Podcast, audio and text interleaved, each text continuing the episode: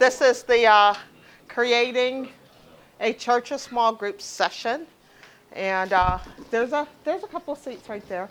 My name, well, let me start that over. Sorry, so I don't get a clean start.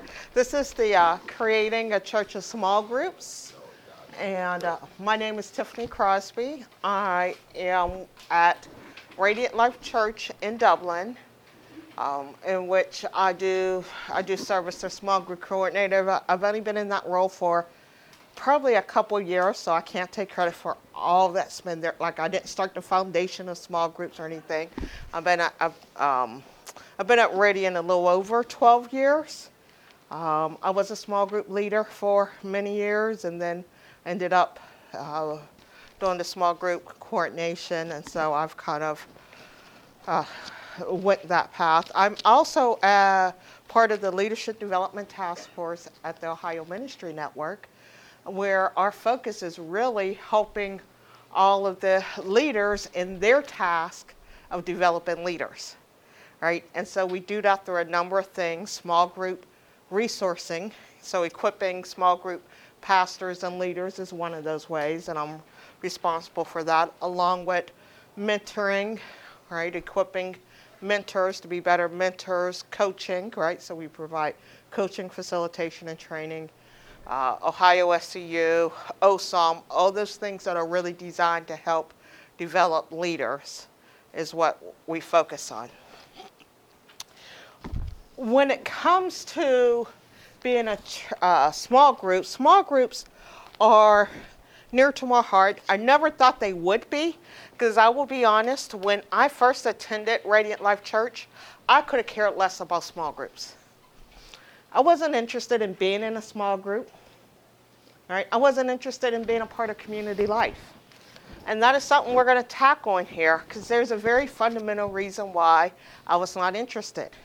And one of the reasons why I was not interested, sorry ladies, but I found women very catty and I had no desire to have a relationship with a group of women. I just didn't. That was the mindset I was coming in with. And if group life meant that I had to spend an hour or two hours a week with a group of ladies I didn't know, that sounded worse than going to the dentist. I'm just going to be honest. That's, that re- it really did. Um, so I think it's ironic when you fast forward 12 and a half years and I oversee small groups.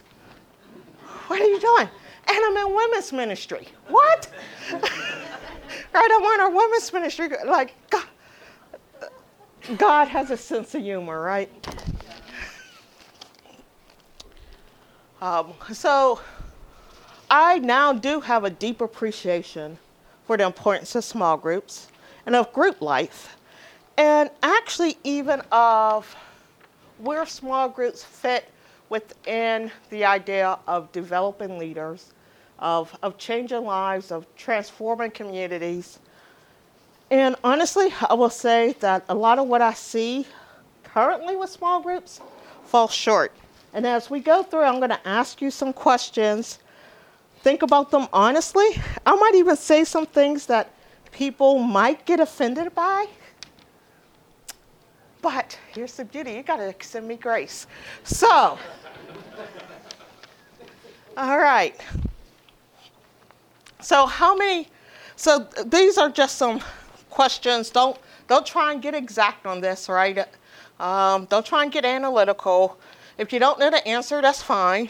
But just in general, how many small groups does your church currently have? Do you know that answer? Ten? Okay. Two? Two small groups, ten small groups. All right, let me ask this question. If, and if you know the answer, write the numbers down. Um, yeah.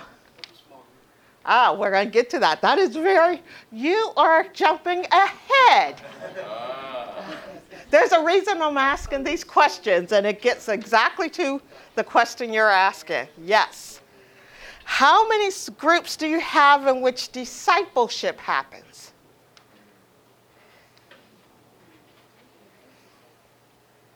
Is that number different than the number you just gave for small groups? Yeah? It shouldn't be, you're right. Because small groups is about discipleship, and we're going to come to that uh, definition very shortly. All right? How many teams do you have? Different question. How many teams do you have? Is it the same as any of the other two numbers she just gave? Like, so if you think of worship team, greeting team, connection team, whatever teams you may have, how many teams do you have? Now I'm going to ask you again how many small groups do you have?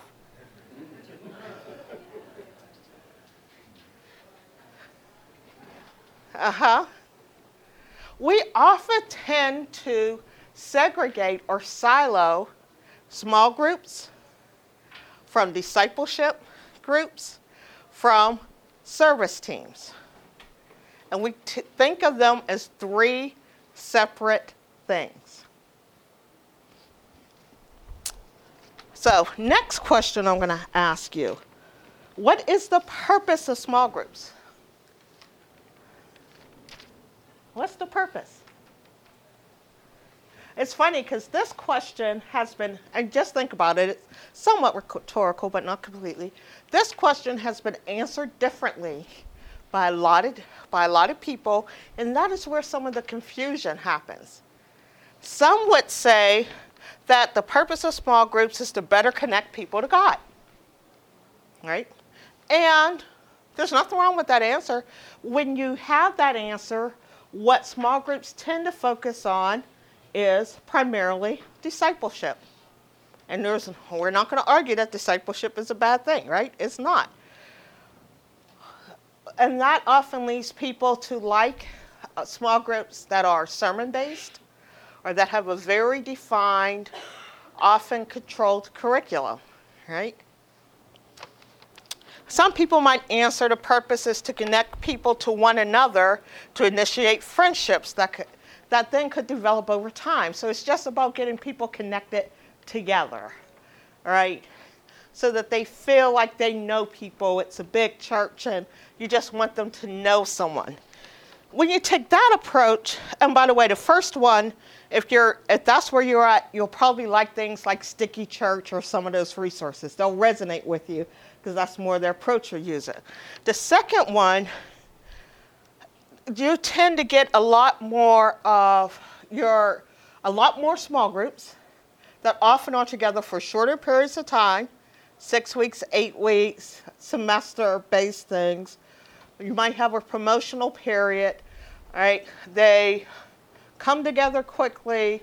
You, your leaders are really just anyone who can get six people together or whatever the number is, and they are your small group leaders for that thing. And um, if you take that approach, you're probably going to resonate more with Activate and some of those resources because that's the model that they use, right?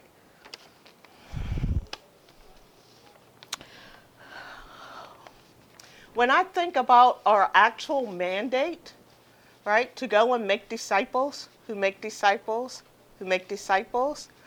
When I think about this idea that we are to equip the saints to do the work of ministry, when I look at what small groups have done and how they operated in Acts 2, right? And you look at what they did, I think there are elements of all those things. There's definitely breaking bread together, right? What do you see in Acts? What are some of the things they do together? There's prayer, there's breaking bread together, there's, there's relational type things, there's all those things, but there's also this idea that their faith is being activated, right? And there is this multiplication and other things going on. So when I think of small groups, this is the definition I'm going to use for the purpose of what we're going to talk about today. And it really comes from building a church of small groups, kind of, with my own twist on it right? So, building a church of small groups, which is Bill Donahue and Russ Robinson. But it's the idea that small groups represent a community where discipleship occurs so that people are growing in connection to God, self, and others.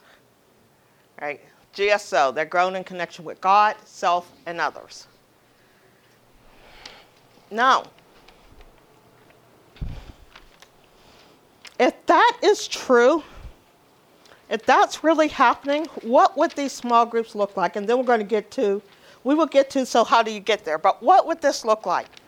Just want to imagine what if within small groups, people were being baptized in the Holy Spirit? Right? It wasn't something that just occurred on a in a in a weekly corporate service or on Pentecostal night or in a Sunday set aside for focus on the Holy Spirit, but within small groups, people were actually getting baptized in the Holy Spirit.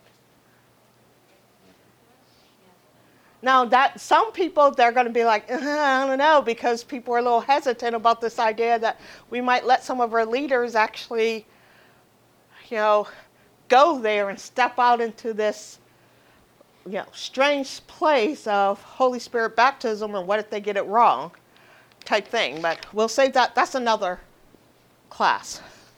Um, but just imagine that. What if people within small groups began to speak prophetically over one another? Right? Imagine that. What if they experienced healing and deliverance in small groups? How powerful would that be? Now, if we got to that point, and I know one of the challenges of small groups is getting people to sign up for small groups, and we are going to talk about that a little bit because there are some very real reasons for that. But could you imagine if you had a small group where people were growing spiritually, they were being healed and delivered, set free, they were being baptized in the Holy Spirit, they were having prophetic words spoken over them. How much easier do you think it would be to get people into small groups? Right. Think of how people are drawn to churches where they can sense God's presence. If they, yeah, if they sense that same presence in small groups, will we have to fight as hard to get them there? No. All right? So, one of our first challenges of having a church of small groups is expanding our vision of what small groups should be about and what the small group experience should be. Too often, we settle for a Christian version of a social club. Right? Small groups have just become ChristianMeetup.com. They have. You get together with friends, with people you know who share the same interests, you hang out, you have fun, and then you go back to your life.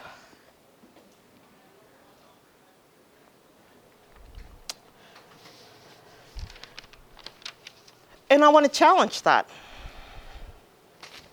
Uh, when we are starting to look at a church of small groups, what we should be asking so there are some wrong questions to ask, and I want to go over those. If I can find where I wrote them at. Here we go. There are some things we shouldn't be necessarily worried about. I'm going to put some qualifiers around this. How many groups are enough? How many small groups does our church need? Often, when we start trying to build a strategy, that's one of the first things we ask. Well, how many groups do we need for our church size? I like to rephrase that question and say instead of how many groups do you need, the question is how do we get, and I settled on 90% because you'll never, you seldom will you get to 100%. There's just too much movement, things going on. But how do we get 90% of our people engaged in a discipling community? And if you can do that with two groups, then two groups is what you need. And if you can do that in, and if you need 10 groups to do that, then 10 groups is how many you need. Right?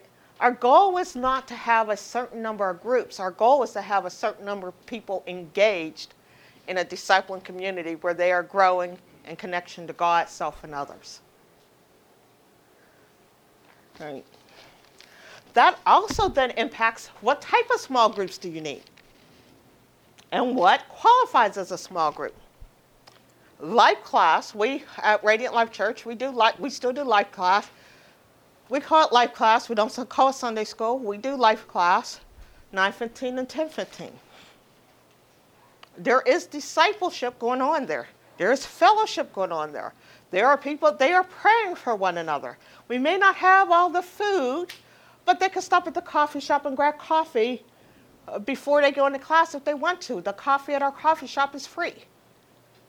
Right? Now, if you want a specialized drink, they're going to pay for that. But basic coffee is free. And we even have flavored creamers. So you want French vanilla or hazelnut or peppermint mocha in your coffee, go for it. Right? So all of that is there. Does Life Class qualify as a small group? Absolutely, it does. Girls Ministry, Royal Rangers. Have you looked at the curriculum that they use? It is group based, right? Age specific, gender specific, discipleship curriculum delivered in a very systematic, strategic way. Does that qualify as small groups? Absolutely. Absolutely.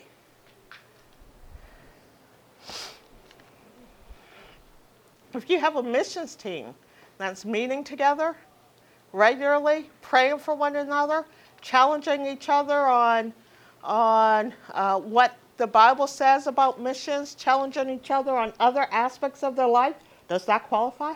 It does. Right? So, first thing we really got to get is a vision of what small group truly is. It is about a discipling community, and it can happen in many different ways. There are many different flavors of small groups. We had, we're not, we're not doing it right now because we live in Ohio, uh, but we have a run club right? That we do in the summer, uh, summer through fall. We take the winter off. You could probably understand that. We don't, we don't do winter. I'm not, I'm not going to be outside running in winter. Um, but we also have discipleship that goes on there.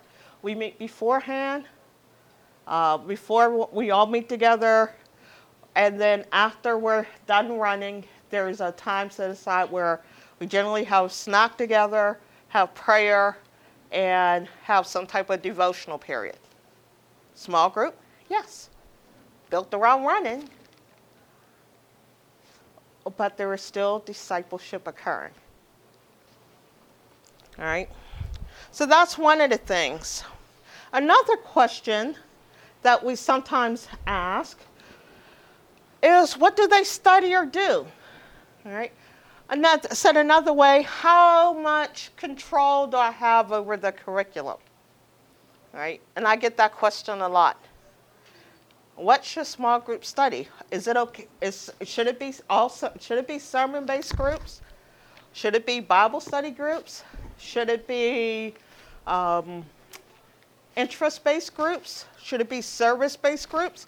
And I sometimes frustrate people with my answer because my answer is yes. right? Yes.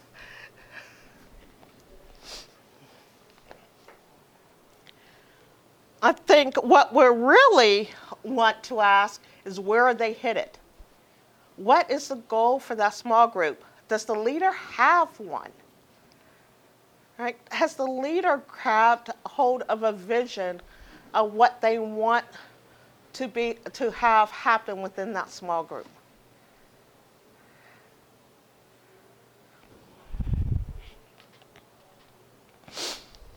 Now, do we sometimes, based on looking at our, the demographics of our church and some of the issues that are there and some of the life stages that are going on and some of the challenges, do we try and target particular life groups to get started? Absolutely.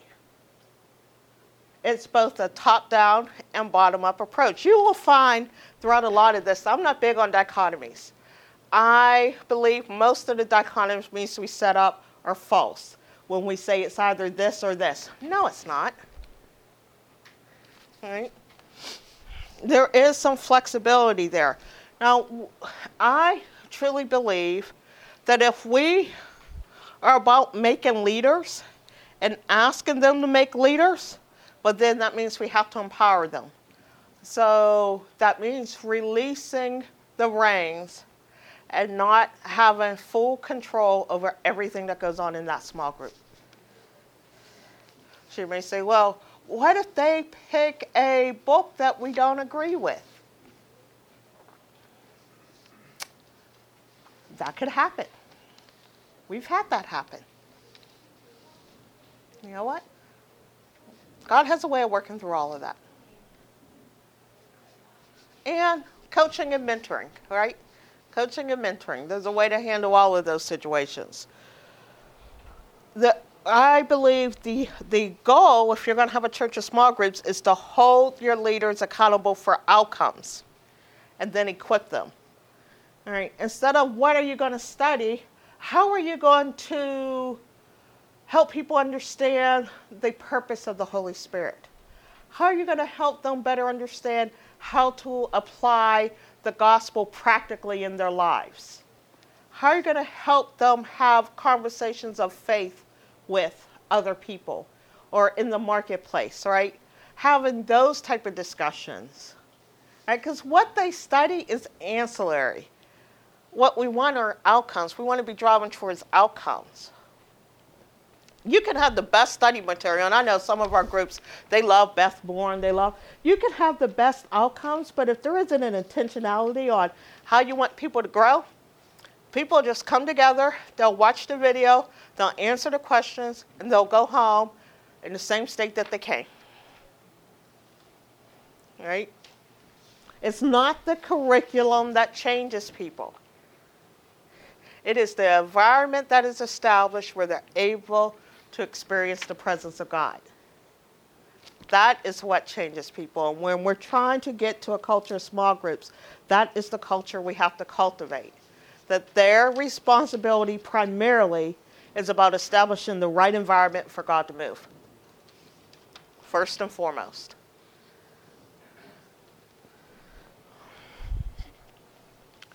So now if you want a, if you want a small group church, here are some questions you're going to want to ask.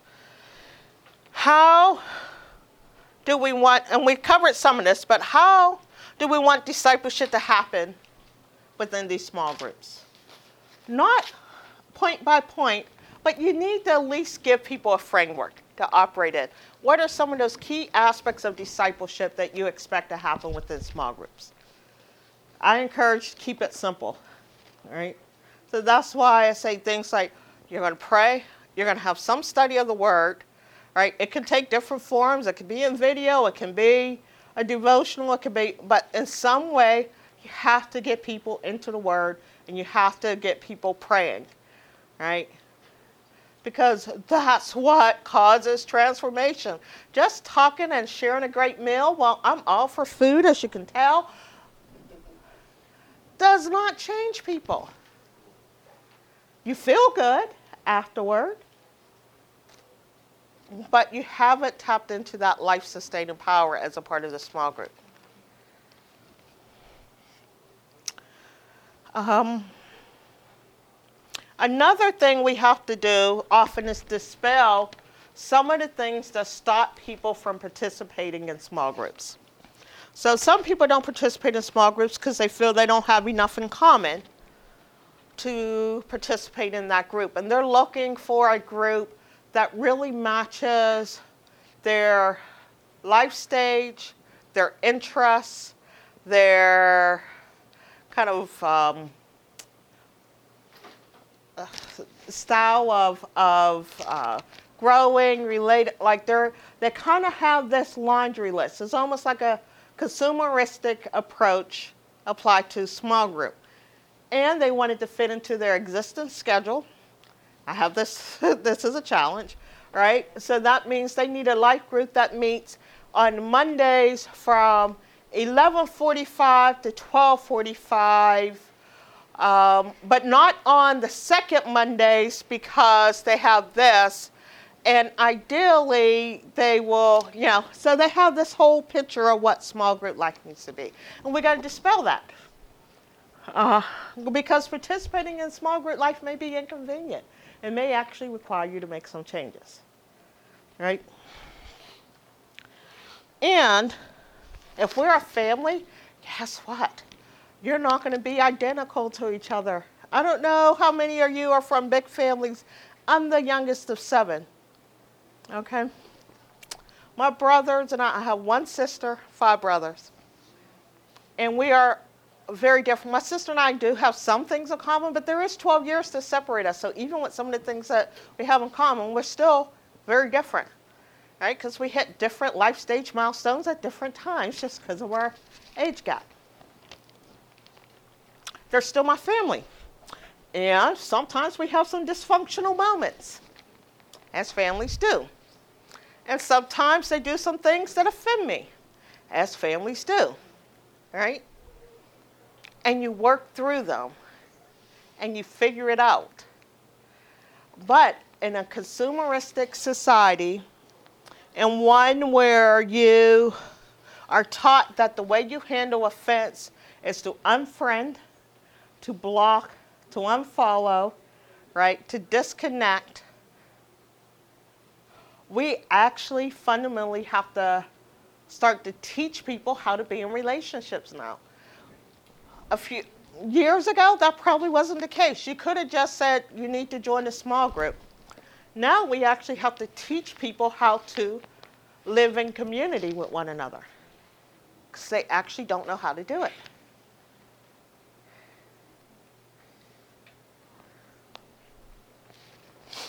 Plus, we do have some people, now this is the category I fell in, right? When I started at the very beginning where I said I wanted to know I wanted nothing to do with small groups. You have some people who have been hurt from moments where they were transparent or from friendships that they've had, and they're not necessarily willing to put themselves out there again.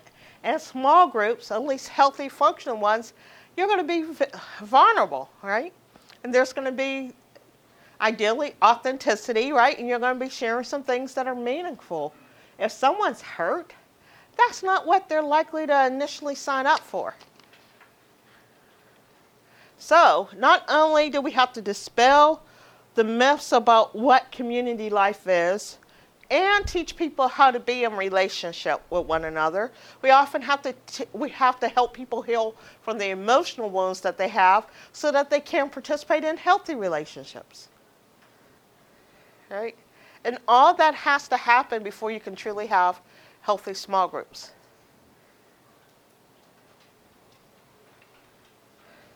Some pretty tall water, actually.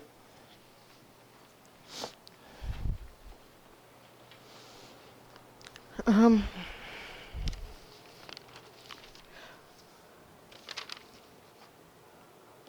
I one of the other things, and this is an easier part of it. So we look and we say, okay, here are some things we're going to do on the relational side. That can be done through various stuff. It can be done through life classes. There are some great resources on that. Caring criticism, a Christian Christian caregiving way of life, or something close to that. I might have mangled a couple of words there, but there are some really good resources that make great life classes that can handle some of those issues but then, so how do you get people into life groups? If we just leave people to opt in, which I tell you, it's the easiest approach, right? You just say, here's the list of small groups we have, and let them opt themselves into one of those, sign up for it, a notification goes to the small group leader, and boom, you're done. And all you have to do is make sure your list is up to date. That's great, but you're gonna you're gonna miss people. Who are some of the people you're likely going to miss in that process if it's fully opt in?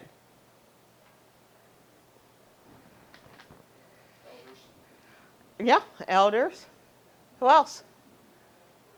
A lot of people want to be invited. A lot of people want to be invited. Same reason you have challenges with getting leaders. They want to be tapped on the shoulder and asked to lead. A lot of people want to be invited into small group. They don't necessarily feel comfortable just signing themselves up to participate in a group where they know no one. Right? Now, one way you- can get around that, again, it doesn't mean you have to do away with that process because there are some people, they're extroverts and they don't care. They have not met a stranger. My daughter fits into that category. I'm an introvert, all right, and my daughter's an extrovert. And I always joke that she can make friends with a tree, right? It doesn't matter. If she's known you for 10 minutes, she's known you her, for your whole life, okay? Um, those are the people, those who uh, really are connecting people, like your connectors. Those are the ones you want to tap as scouts, right? So I like to describe connectors. They are the ones who seem to know everyone, right? And they seem to make it their business to notice those who are not talking to anyone, right? They happen to be able to look across the room, no matter how crowded it is, and see that that person is standing by themselves and go over and talk to that person, right? Those are your scouts. Send them on a mission. Make it their mission to not just notice these people, but to get these people connected. Not just with them, but get them connected into a small group. Right? That becomes their assignment. Connectors, when that's, they're passionate about it already, they're already doing it. Now it's doing it towards a specific aim and saying, yeah, get to know them and then make sure they're connected. Right?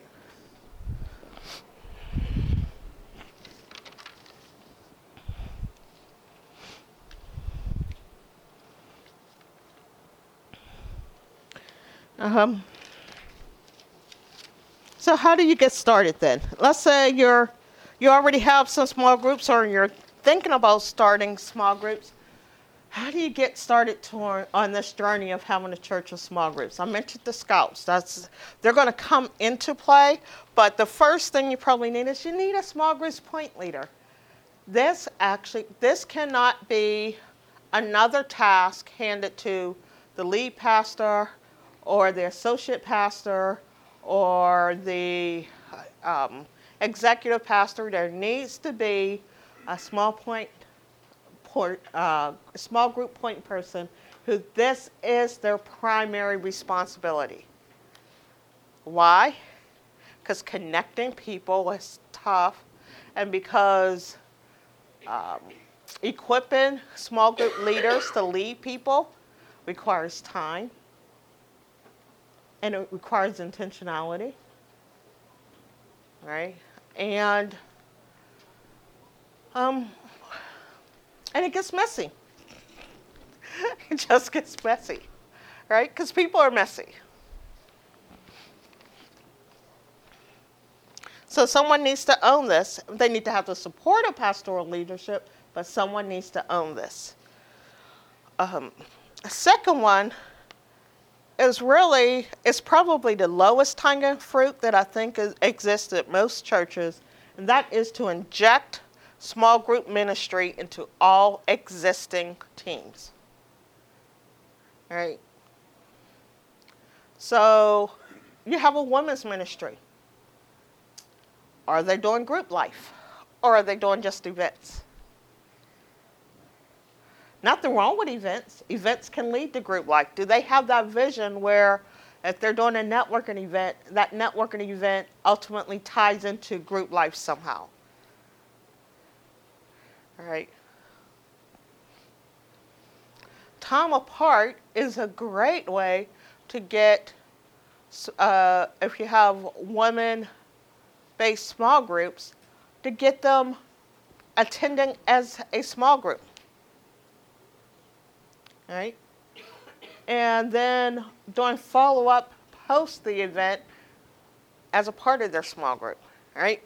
So some of it is how do we take what we already have? It's not always about starting from scratch, it's about and this seems to be a theme of today, looking at what you already have and saying, how do we make sure discipleship is happening within those existing teams and groups? Right? That's the first place to start. It's actually a less of a lift than starting up a whole new ministry. Where you have to get leaders, then get them trained, and then get people connected into those groups. That that has a longer runway, and if you're just getting started and you don't have small groups, that might be where you're at, and that is going to take a longer period of time. But if you already have groups going on and, and service teams going on, inject discipleship into those processes. Yeah. Organize around a span of care. Um, your goal is that everyone is cared for, but no one cares for too many. I don't care who you are, you have a limit on how many people you can care for. You do. And the same applies to small group leaders. Ask anyone else. Small group leaders aren't, don't have this extra special dose of caring serum sitting somewhere that they can draw upon. All right? So that means that as your church grows, you're probably going to need more small groups. You can't just keep adding to the ones you have without them breaking. Someone's going to get left out, and their needs are not going to be met. Now, that might also mean that you might take some people from existing small groups and ask them to go start another. Just like the whole church multiplication, small group multiplication. And guess what? Not everyone in that small group is going to like that because they developed relationships. They're comfortable with each other. Right? They know each other's stories. They've done life together. They've they've broken bread together. They've worked through different life ups and downs together. They're not exactly excited about starting a new group. They're quite comfortable with the group they have. And that is hard. I'm not going to assure you that that's easy. That's hard. Just as hard as it is, just as hard as kind of getting some of your people to go to a church plan, right?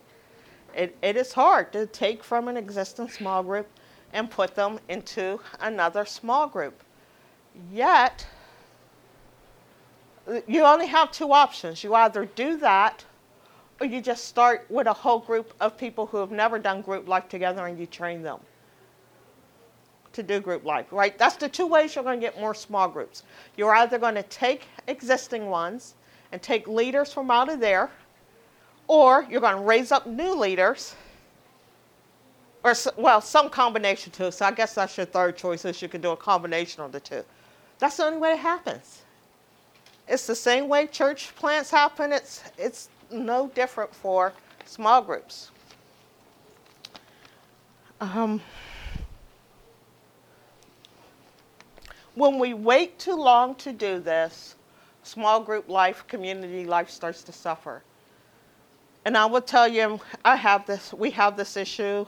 Many established churches who have had great success with small groups eventually gets to this place where some of your small groups start to act like cliques right? Because they've been together for so long. They raise kids together, right? Their kids are friends. They're not really interested in accepting new people into the group. It actually starts to become a closed group.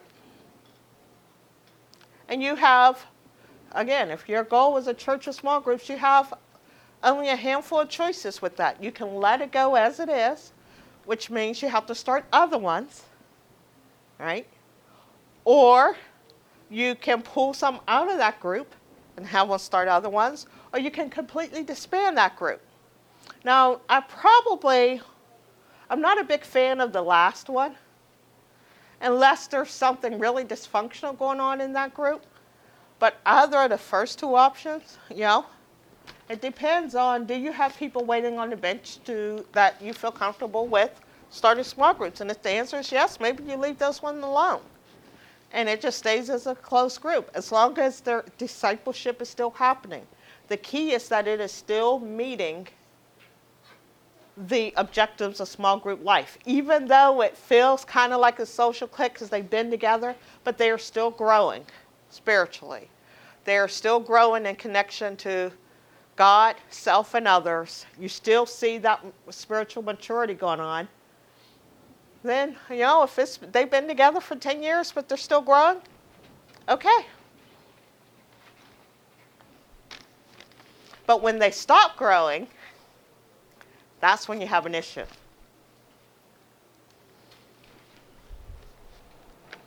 And don't ask me how to handle that issue. That is a difficult one. Lots of wisdom is required on that one, and lots of prayer. Uh, keep it simple. When you're trying to do small group life, what we found is you need to keep it simple. We used to have, and we're still dealing with some of the challenges of this, multiple on ramps. So if someone came to the church and asked what was their next step for how to engage at Radiant Life Church, and I, this is not, and it certainly wasn't limited to Radiant. It's probably almost anyone who's just grown organically over time. Uh, well, you can go to you can go to a women ministry event, go to a men ministries event, right? Right, because we have men. Or you can um, join, start volunteering at with at the coffee shop, or uh, do greeting. You know, what do you want to do?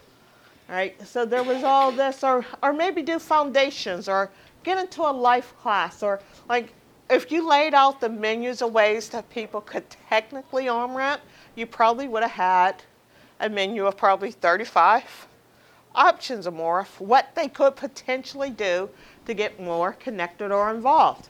How many of you have been into a been to a restaurant for the very first time? Very first time, and they have a menu of 40 items. And you're trying to figure out what you want to eat. How does that feel? Yeah, a bit overwhelming, right?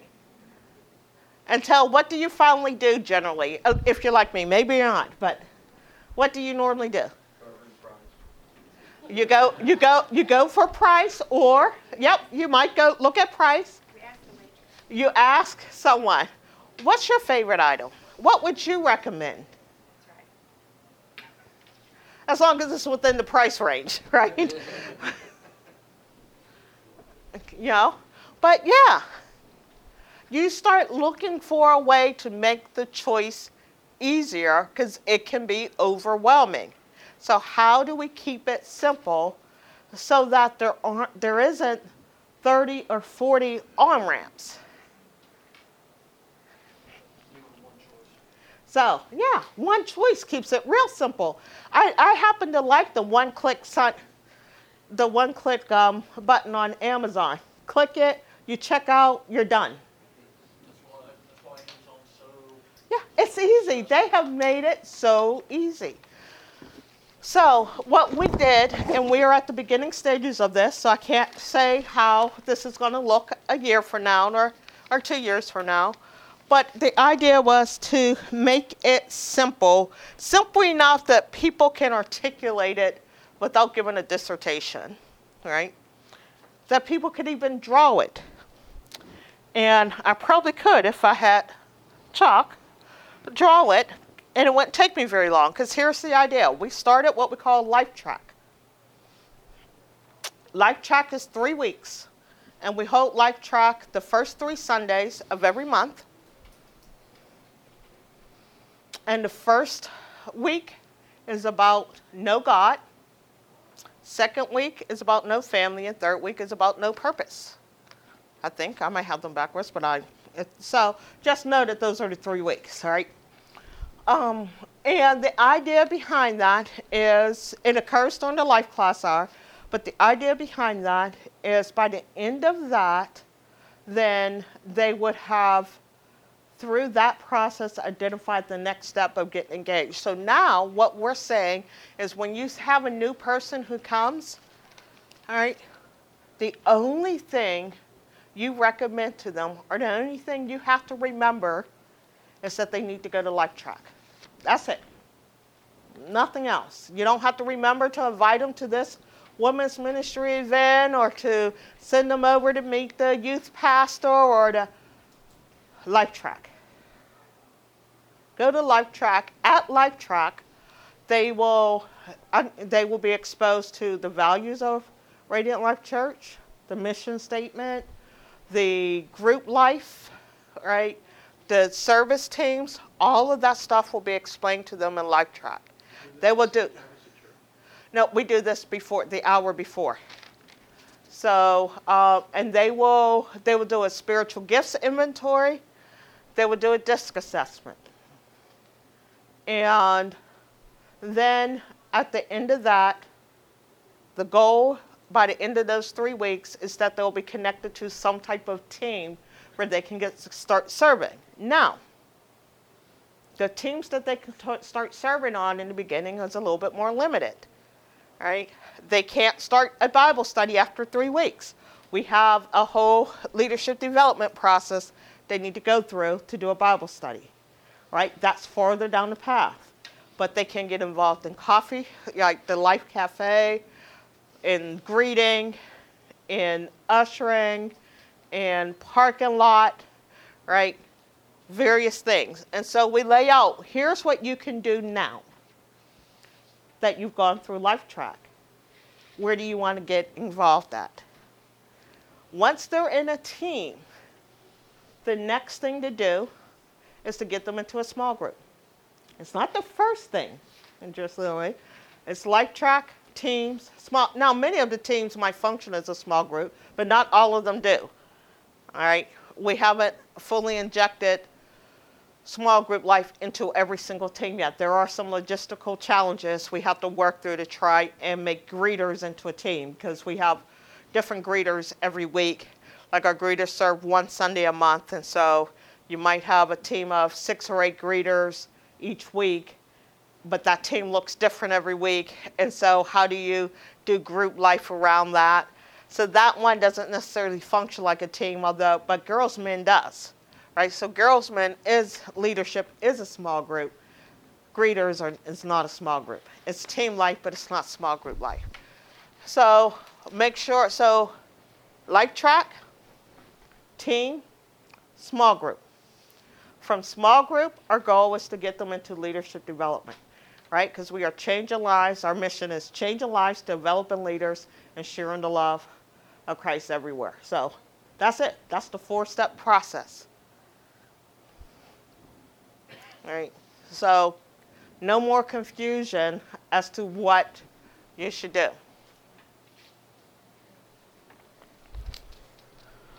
Small groups is where a lot of the other invitations should be happening. So it's through your small group that she, they should be getting invited to a women's ministry event or to a men's ministry event, right? With the idea that small groups are attending together. Now, do we still have bulletins? Absolutely. And we still have announcements? Yep. You know why? Because not every small group is functioning the way they should. Right? Think of it like having kids. And my my boys, I still call them boys even though they're 30 and 29, but um, my boys did not seem to understand the concept of bringing papers home from school. Right? I did not have that same issue with my daughter. So, where I could trust that I knew everything that was going on at school for my daughter, I could not say the same about my boys. Small group leaders are kind of like that, right? And you have some where you know you can deliver information to, and it's actually going to get distributed to the group. And you have others who are going to be more like my boys, and they're going to be like, What paper? And then at the end of the school year, they're going to open up the locker, and there's all of the things they didn't bring home, right? That's reality.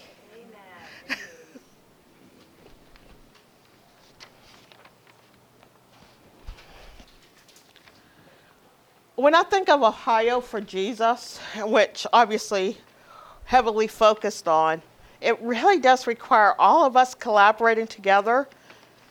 And so I really feel that small groups can accelerate this. I asked you before to imagine small groups where there is Holy Spirit baptism going on and deliverance and all those things. I'm going to ask you to extend your vision just a little bit more and imagine small groups, either one or several of them, coming together to start a ministry that meets the defined needs of the community. So it's no longer has to be another thing that the pastor takes on, but the small groups started care ministry. The small groups started divorce care ministry. The small groups starts a, right? Imagine that. Imagine a small group or a set of small groups taking on a church planner as the mission that they personally support.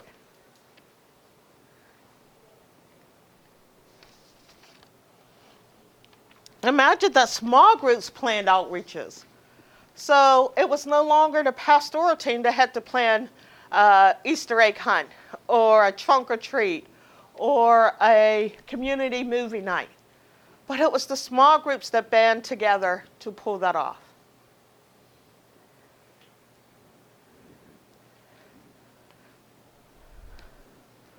That's doing life together, right? That's actually living the gospel together.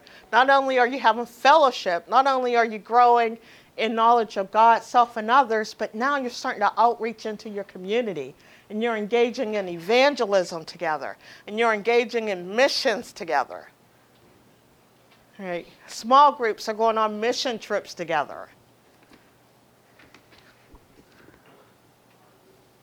Right? That's really what's possible in a church of small groups. Now, have I encountered one church where they have fully realized that? No, there are some that are further along that journey than others, but no. I mean, it's almost like you have you have eight cylinders and someone's firing on four or five of them, all right, but not on all of them. Or, I mean, it, it is really, it, that's just going to be a reality for some. But does that mean you have to settle for that? No. Right? You can continue to push, but part of it starts with expanding our vision. I honestly don't think we've challenged our small groups enough to be a force of mobilization. Right? We actually have not ev- mobilized small groups as it relates to truly living out the gospel mandate.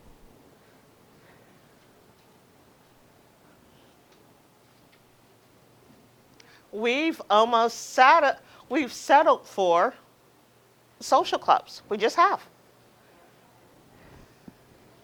And as long as people are happy in their social group, at least they're, they have friendships. But we have not truly mobilized the power of small groups. All right, we have a few minutes. Yeah. I, I love everything that you just shared. Um, one wondering I have is how do you keep your small groups connected to the bigger vision still of, of the church as a whole and not start to kind of Yes, segregate too much with their own absolutely. Absolutely. So, this is where the small group point person is critical. And ideally, that small group point person over time is doing a couple of things. But first and foremost, that small group point person has to share the vision of the church. If you want to know where it all starts and where small group life breaks down, is when you have a small group point person who has their own agenda they have got to be on the same page. They have to believe that the church's vision and mission is their vision and mission. And small groups is one of the ways they help the church accomplish that mission. If that is not there, you will have problems. Thank you. That makes perfect sense. Yeah. Curiosity, so when initiate, trying to initiate small groups, then, um, obviously you need to pick people who will be the disciplers. Mhm. So, as the small group leader, Uh-huh. um, do you initially disciple them? Are you discipling them so that they can disciple others? So, as a small group leader, um, we have two processes that happen with discipleship. So, we do have a group of leaders who have been at the church quite some time and they've gone through Foundations 1, which Foundations 1 is like a a semester, uh, year long. If you think of a school year, it starts in August, it goes through May. It's 32 weeks. It's split into two halves, and it goes through everything about Christian faith and Christian living. I mean, everything. And many of them have gone through Foundations One already. Um, for the, some of the ones who have been doing small group a long time. Some of them have even gone through Foundations 2, which is a second course that goes through transferring ownership and stewardship of time, talent, resources, all of those things. And so for those ones, I tend to give much freer rein, right? Because they have already spent two years or more sitting underneath our pastoral team, all right? And they have um, really, many of them have done courses at OSOM, and some of them are credentialed holders, or they're not credentialed, but they're actually eligible to be if they wanted to be. So I don't really focus a lot on those ones. Other than if they have questions or they ask for coaching or mentoring, I kind of let them go, right? So I kind of have tiered my small group leaders, and I've established a tier one, two, and three. So those tier ones, they're really pretty much self-sufficient. And I'm just there if they have questions or they're wondering about, because one of the things I do is I vet a lot of curriculum material. I read a lot. I do different Bible studies, all these things. And so if they have questions about something, um, I may answer them. Tier two are ones that they have they're not as experienced as the first group. They're, they are solid in some areas, but they still have some development they need in some other areas, right? And those ones, I'm going to focus more just on those areas of development, right? And often we might do that through things that we already have going on in the church or through online learning through or through OSOM or some of those things, right? Again, not a heavy lift for me.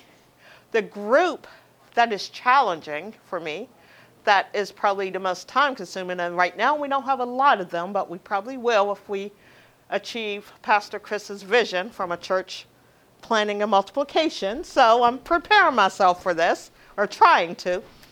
It's those who don't fit, don't have any of that experience or background and they want to do small groups, and we want them to do small groups, but they haven't yet fully, they may have only done half of foundations, or they may be at the beginning. Those ones are going to need a lot of training, coaching, mentoring. And um, that's why I'm also trying to build a small group leadership team, because recognizing that right now I only have maybe one or two that fall in that category, I can handle it. But if we achieve the growth that we're targeting, and I suddenly have 10 in that category, I can't handle that on my own. I'm going to need a small group leadership team that is able to be paired with some of those more intensive. Uh, so those tier three small group leaders that need more time and attention. Yeah. Your, uh, you mentioned earlier, um, your leadership development course, is that the foundations or is that a different, uh, Um, it's foundations. We offer, yeah, it's our foundations. We offer foundations one, two, and two every year. And then every few years we offer foundation three because not a lot of people, it's kind of like with OSOM where you have certified, licensed, and ordained. You have this big pool of people that go through that first level, foundations one. It gets smaller at foundations two, gets even smaller at Foundations 3. So we don't do Foundations 3 every year, but Foundations 3 it's not required for anything. So it's not required for you to be in leadership. It is just a great leadership course because it teaches you a lot of the things about um, it, it just goes through a lot of things like team dynamics and just the psychology of teams and all of that type of stuff. It truly is like a almost like a master's in leadership type course. And so we only offer that every few years. We have we didn't we're not offering it this year. I think we offered it last year, so it probably won't be until maybe 2021. It's hard to believe we're throwing those years around now, but 2021 until we offer it again. Uh, Do you guys share the, uh, the materials? We absolutely do. Foundations One is online. On our, the audio recordings of Foundation One is online. Um, so you can actually get the full audio of every week's. Um, Pastor Dave Gross has been teaching it for many years, but now Pastor Joe Higgins, our new executive pastor, has started to step in and do some of that um, when Pastor Dave's gone, which in retirement he's busier than ever. So, um, um, so yes, but we also make the manuals available. So we have it in a Dropbox folder, or we can send it in a zip file, or all those other things. That is Pastor Dave's heart is to share uh, as much of the resources that we have. There's no reason for someone to go recreate it. Yep. Yeah. Could you elaborate for us how you do this nationally? Because wasn't that something I, I just do it in the state. Yes, as part of Ohio Ministry Network. What I do for Ohio Ministry Network, my focus is on trying to equip primarily small group leaders, but or small group point persons, but I also work with small group leaders. I, it's primarily about resourcing, answering questions. I do have a small group Facebook page that um, people are having a hard time following it, finding it. It's a closed group, but you should be able to see it. And just, but I have to approve you to have access to it. So it's called OMN Small Group Leaders. And I put a lot of resources out there, but it's also the easiest way to ask me a question uh, because then I'll get pinged. If you just try and do it through my email, you could accidentally get deleted, not because I'm trying to, but when I'm trying to clear out my inbox of, you know, 150 messages and I don't notice that this one I might want to respond to. So it's a lot easier to do it there. Okay? Yeah, but that's that's part of my heart. So if there's something you need, just message me. If you can't find the small group thing, uh, you can send me a message. You can this time because I just did synergy, I will be more mindful of my email probably for the next week. So if you act quickly, I'll probably see it, and then I'll revert back to old habits. I'm just being honest. um, all right. Anything else? Thank you.